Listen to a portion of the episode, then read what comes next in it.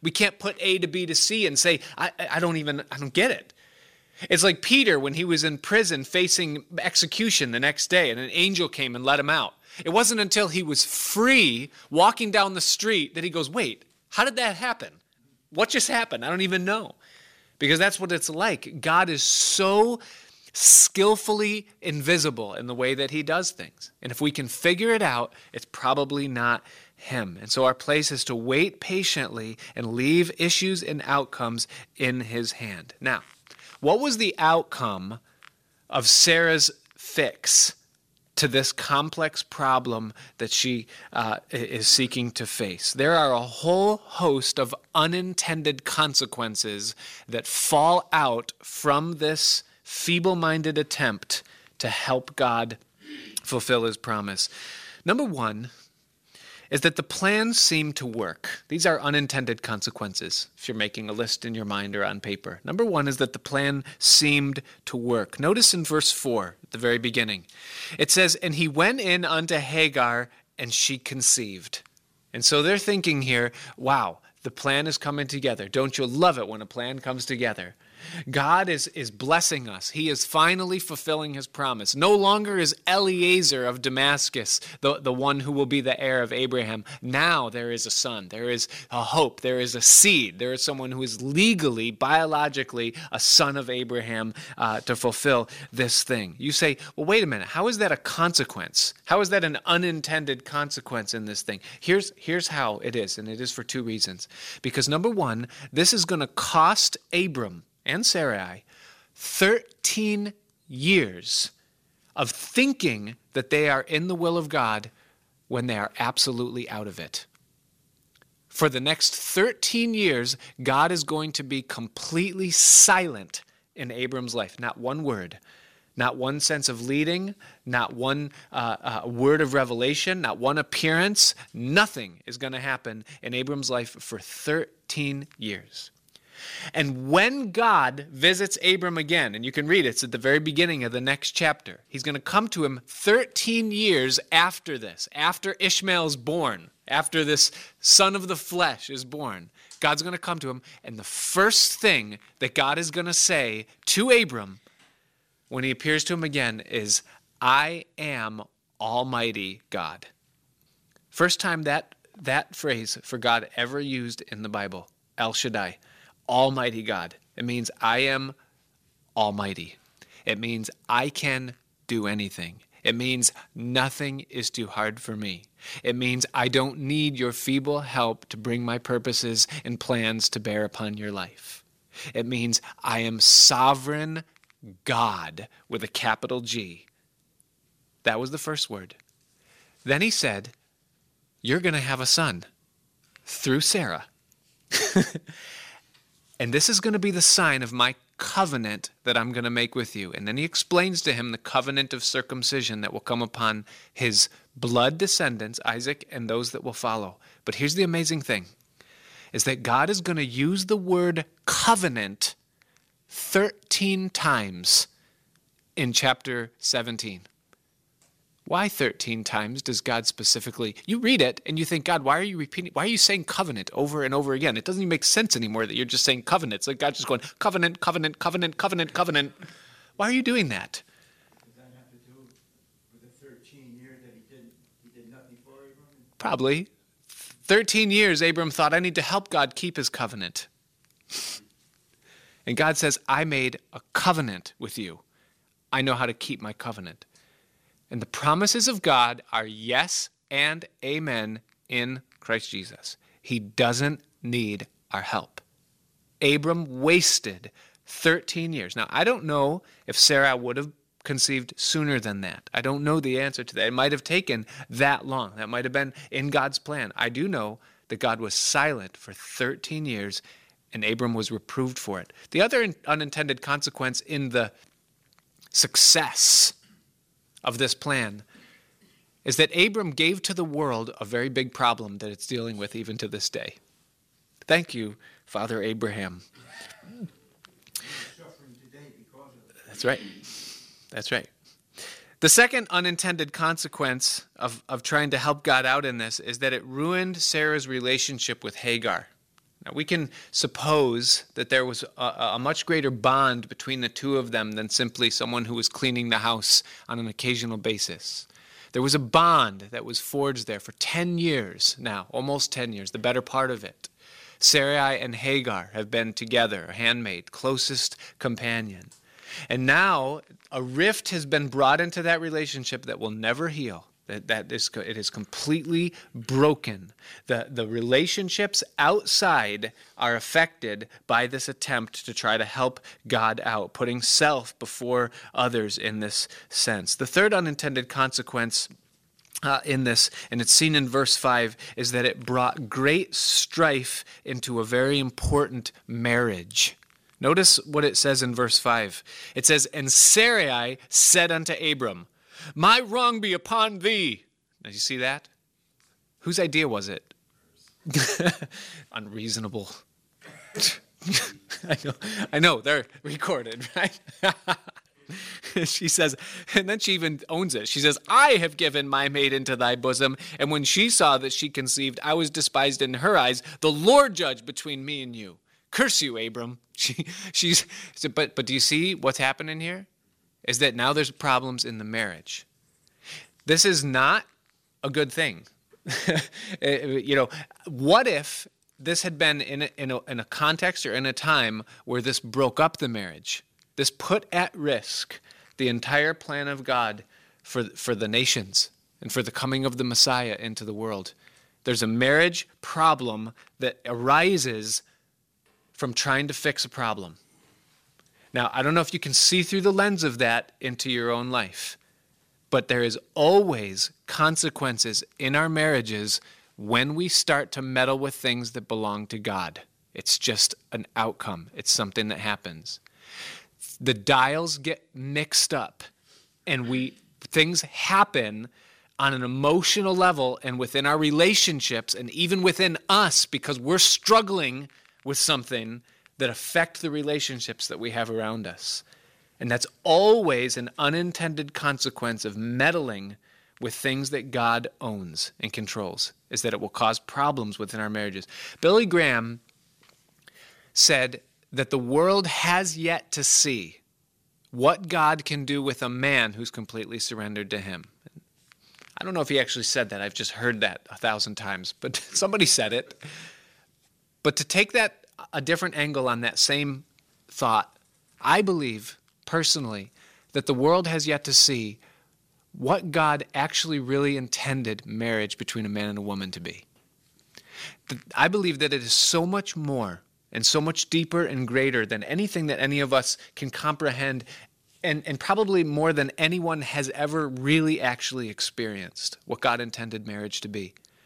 I believe it's probably one of the greatest blessings that God has given to the human race is the gift of marriage, a gift of a man and a woman and the two becoming one.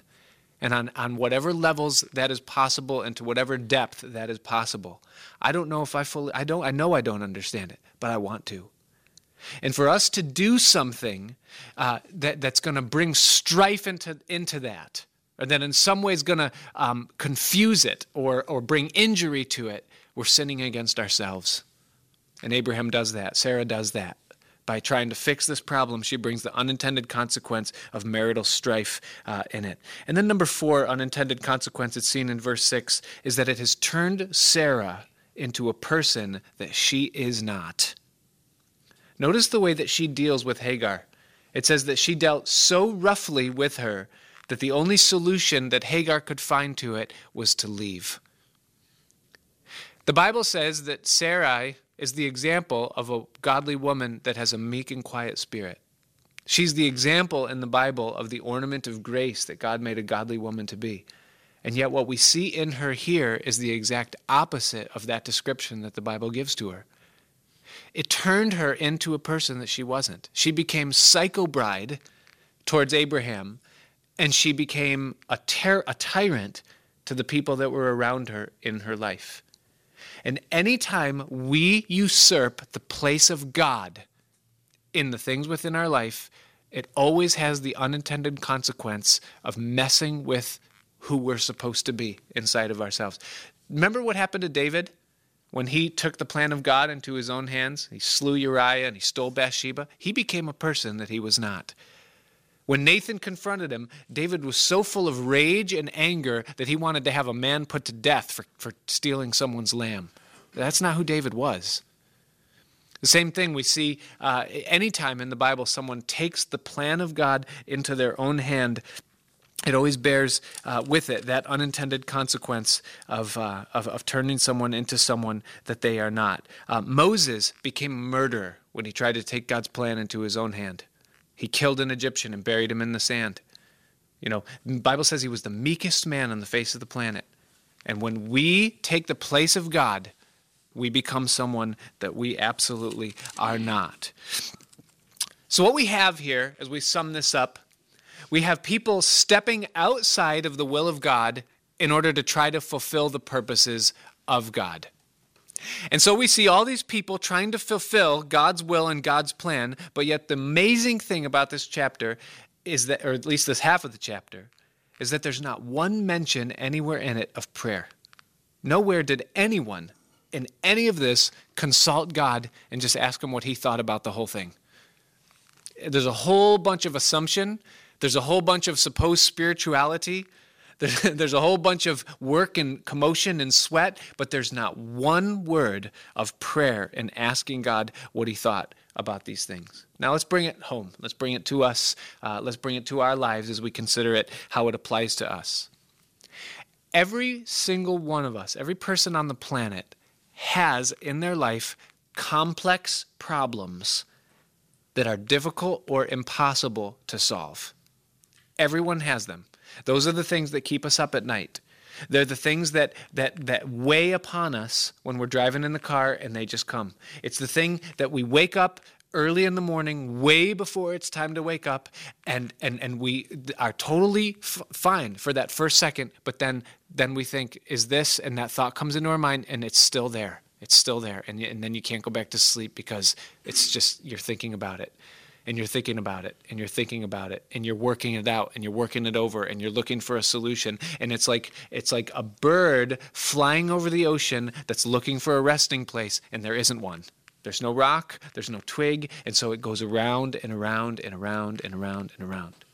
And every single one of us thank god it's not uh, you know always lifelong it comes in seasons but every one of us face complex problems that we can't solve. For some of us it is a marriage problem there's a marriage problem and you can't solve it. It's, it's a, there's an issue. It's an issue in you. It's an issue in her. It's an issue in the family. It's there's something there, and it, you go around and around and around, and, and you work it over and over and over and over and over, and it can happen in so many different areas of our life, but they're complex problems, uh, and this beyond our ability to solve. Here's the amazing thing about it. I believe, and the Bible teaches this, that even those things are ordained of God within our life.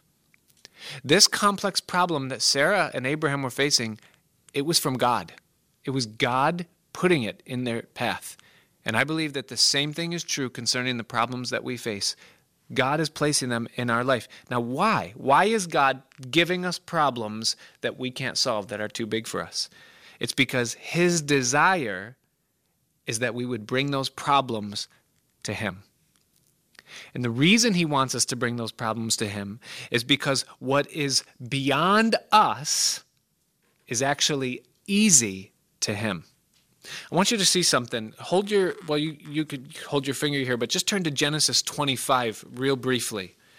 Genesis chapter 25, just a few pages to the right.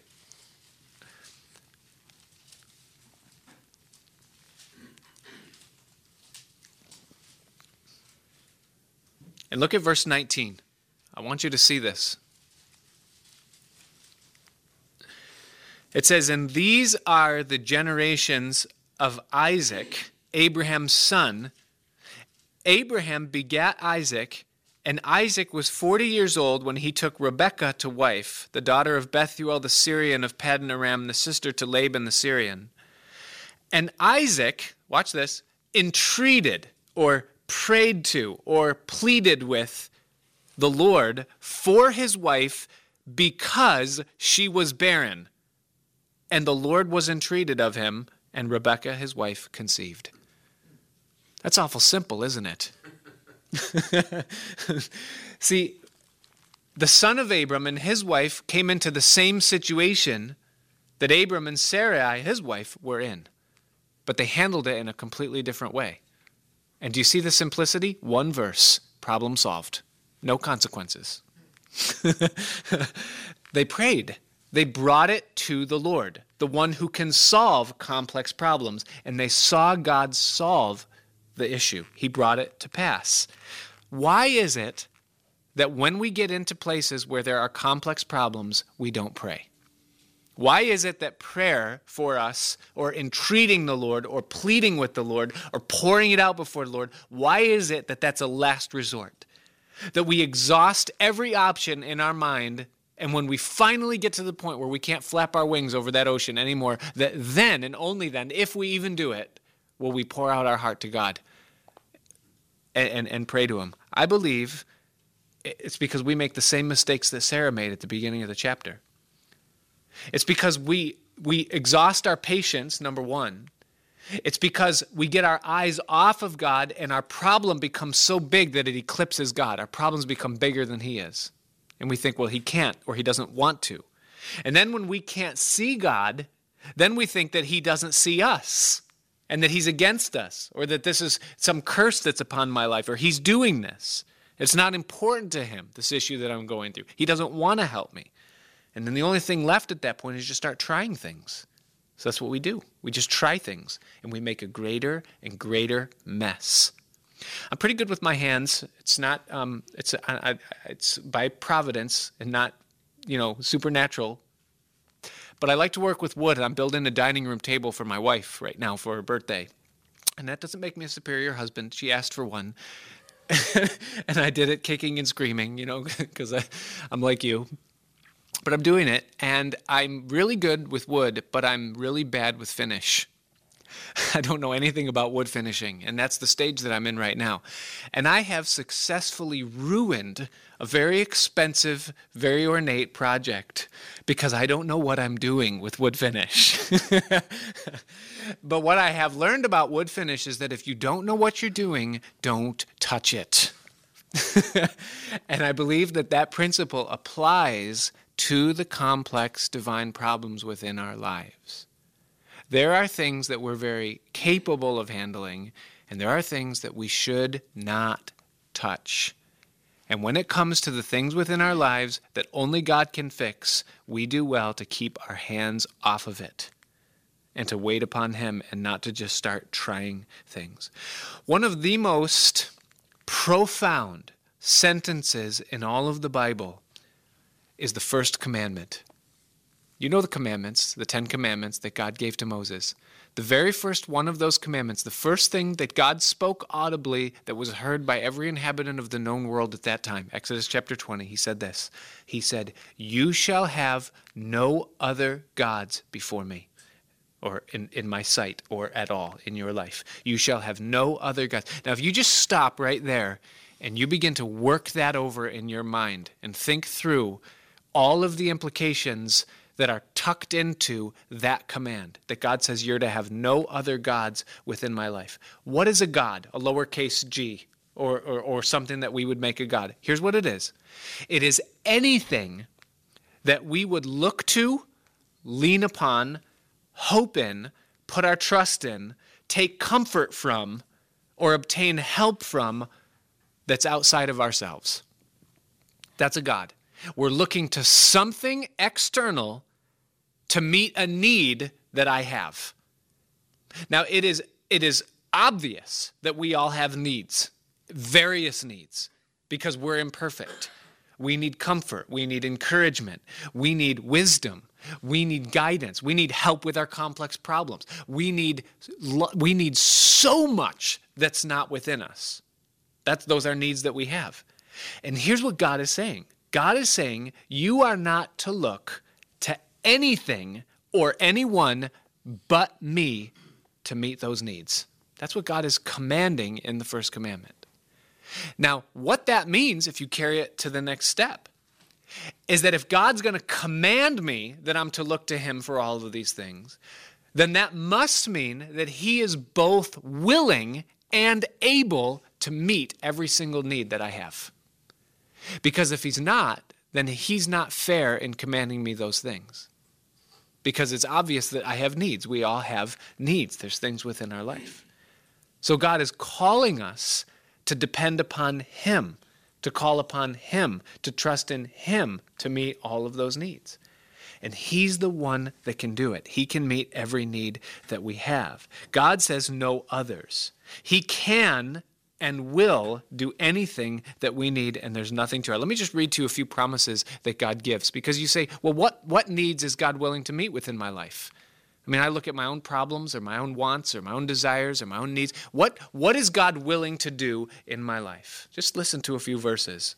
God said to Abraham, he said, I am your shield and your exceeding great reward. He owned it. He said, I am your reward. Everything in Abram's life is tucked into that promise. We read that a couple weeks ago. In the next chapter, in verse 1, he's going to say, I am Almighty God. We already talked about that, that he's the sovereign Lord. To Moses, uh, when Moses said, Who shall I say sent me? God said, Tell them my name is I am. You are what? Figure it out, Moses. Is there anything that I am not? Is the implication. In other words, is there anything that's too hard for me? To Jeremiah, God said, I am the God of all flesh. Nothing is too hard for me. That's a pretty broad statement, isn't it?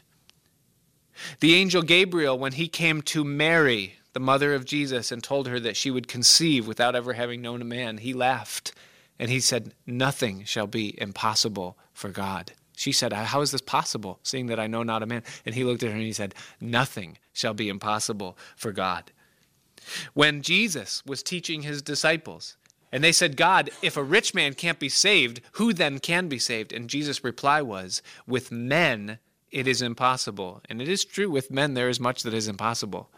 But he said, With God all things are possible. Peter would say in his epistle that God's will for our lives is that after we've suffered and gone through our season of suffering, that he will establish, strengthen, and settle you. Settle, it's like the idea of that bird finding a resting place, that that's God's will and his power. David would say in the Psalms, he would say, I have been young and now I have been old. I have never seen the righteous forsaken, nor his seed begging for bread.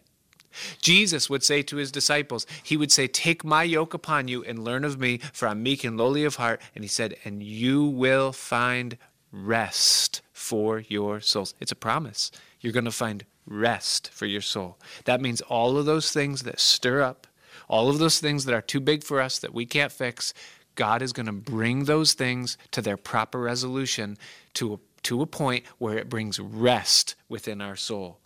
Jesus would say that if you continue in my word, you'll know the truth. And he said that the truth will set you free or make you free. And whom the Son sets free is free indeed. God brings freedom within a life. Jesus said in John chapter 15, He said, I no longer call you servants, but I call you my friends because a servant doesn't know what his Lord do, does, but I make all things known to you. What does that mean? What can't you bring to your friends? Right? I mean, there are things that we bring to our friends that we can't even bring to our wives. We, we talk to our friends. We talk about sometimes we talk to our friends about things that we would be ashamed to talk to God about. That's a big mistake. In the Song of Solomon, I think it's in chapter 8, I think it's the second to last verse in the book. Solomon wrote, and, and, and speaking in, in the place of God, he said this. He said, Talk to me like you talk to your friends. That's what he says. You talk to your, you, you cause your companions to hear it, cause me to hear it. That means we can bring anything to God, no matter what it sounds like, no matter how shallow, no matter how sinful it exposes us to be. And we're to bring those things to God. He calls us to do it. All of these promises, Jesus said, If any man thirst, let him come to me and drink. And he's speaking of satisfaction that comes within the life. God says there is nothing that I cannot do and nothing that I'm not willing to do. You're to have no other gods but me or before me. Don't lean on anything else. Lean on me, God says. And so for him to command it, he must be willing to do it. So let me ask you this in closing. What complex problem or problems are you facing today? And what do you do with them? Number one, don't touch it. Don't touch it. I remember when I was working in the city, we were putting in a copper roof. And uh, I was new at copper at the time. And my supervisor said, who's my friend also, he said, make sure you have gloves on when you move those panels. And I thought that he was saying, you know, because they're sharp edges and you'll cut yourself. And so I didn't put the gloves on because I thought, please. you know, I have, I, I have a little bit of callus on my hands, you know, whatever. And so I move over all the panels and we begin um, working on the roof and we start putting putting in this copper standing seam, beautiful roof, you know, eight, nine o'clock in the morning. By 2 p.m. Uh, that afternoon, as we looked upon this beautiful shiny copper roof, there was this big, fat, dark handprint right in the middle of the shiny copper roof. And he looked at me and he said, Did you wear gloves when you moved these panels? And I said, No. And he, he wasn't happy with me. Let's put it at that. See, I didn't understand the dynamics of what I was dealing with. And thus, I touched something that I shouldn't have touched, and the law of unintended consequences came to bear upon it.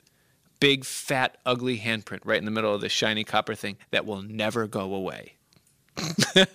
I mean, the whole thing will be tarnished in a week, so it doesn't matter. You know, as soon as raindrops hit it or anything else, it's to all look like that, you know, and the whole thing.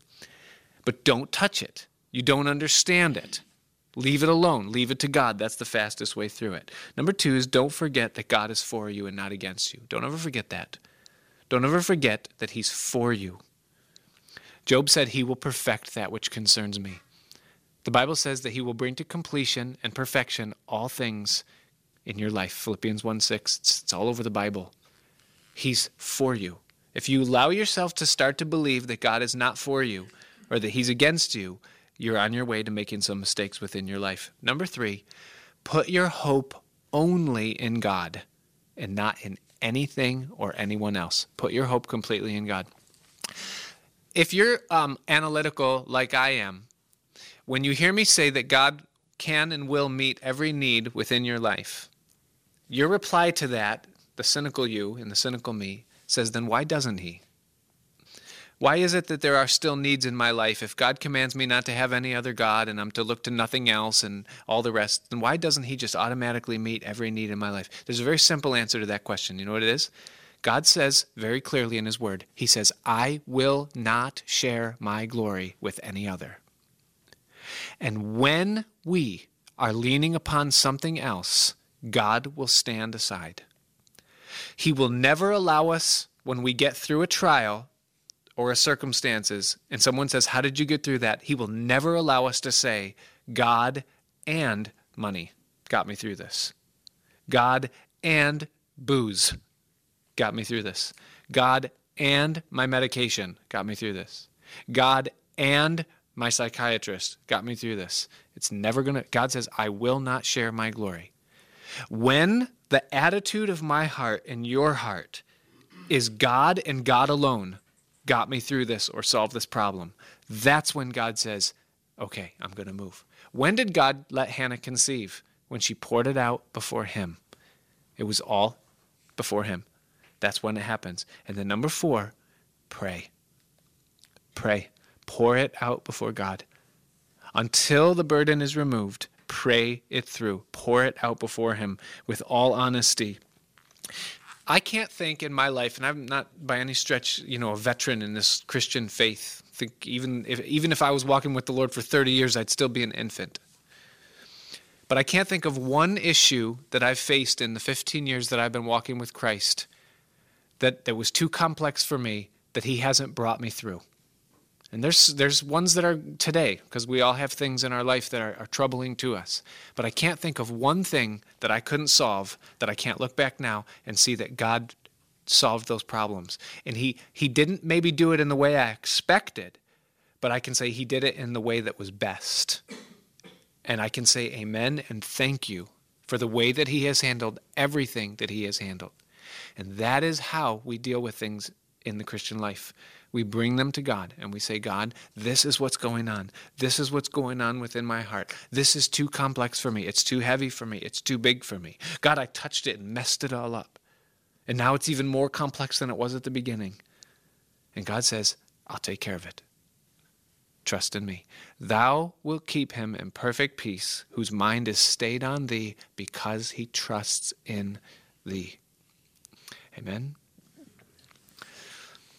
Questions, comments, thoughts? Jim.